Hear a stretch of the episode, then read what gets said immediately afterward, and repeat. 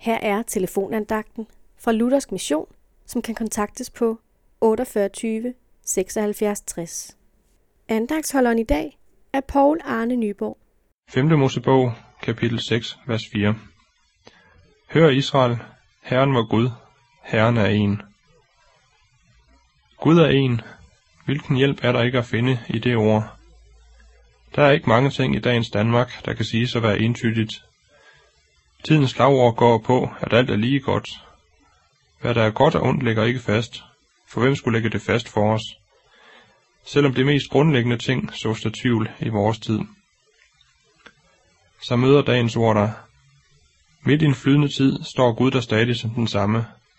Han er en. Han forandrer sig ikke efter menneskers skiftende meninger, og heller ikke efter dine skiftende følelser.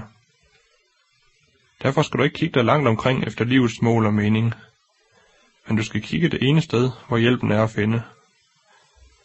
Søg efter den eneste sande Gud i det ord, han har givet os i Bibelen.